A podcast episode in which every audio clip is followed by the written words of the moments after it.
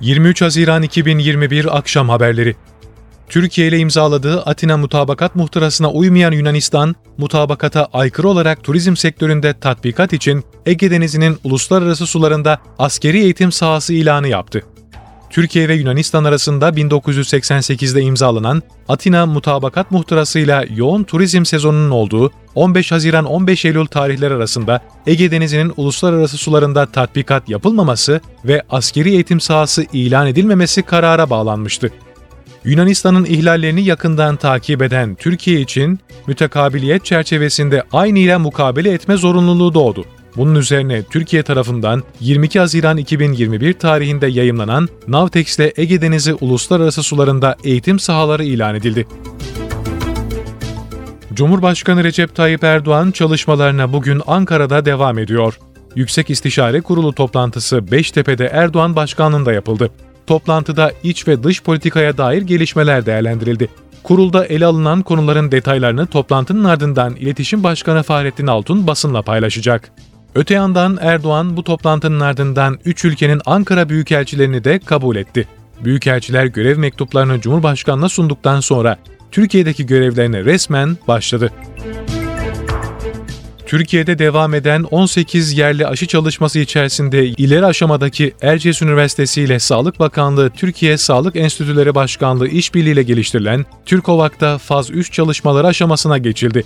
Sağlık Bakanlığı'nın e-nabıza eklediği aşı çalışması için gönüllü ol butonu üzerinden bugüne kadar 846.451 başvuru alındı.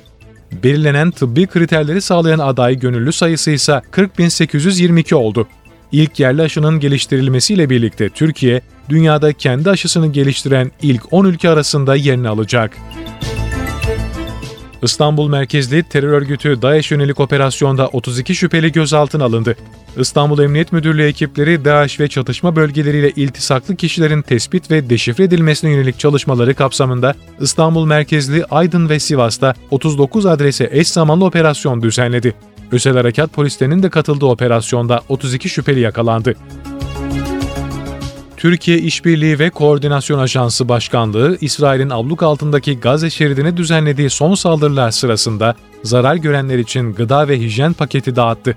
Saldırıların devam ettiği günlerde evlerinin yıkılması, tahrip olması gibi nedenlerle okullara sığınmak zorunda kalan yaklaşık 50 bin kişiye sıcak yemek dağıtımı yapıldığı aktarılan açıklamada, proje kapsamında ayrıca 1600 aileye gıda paketi, 1600 aileye hijyen paketi dağıtıldığı bildirildi.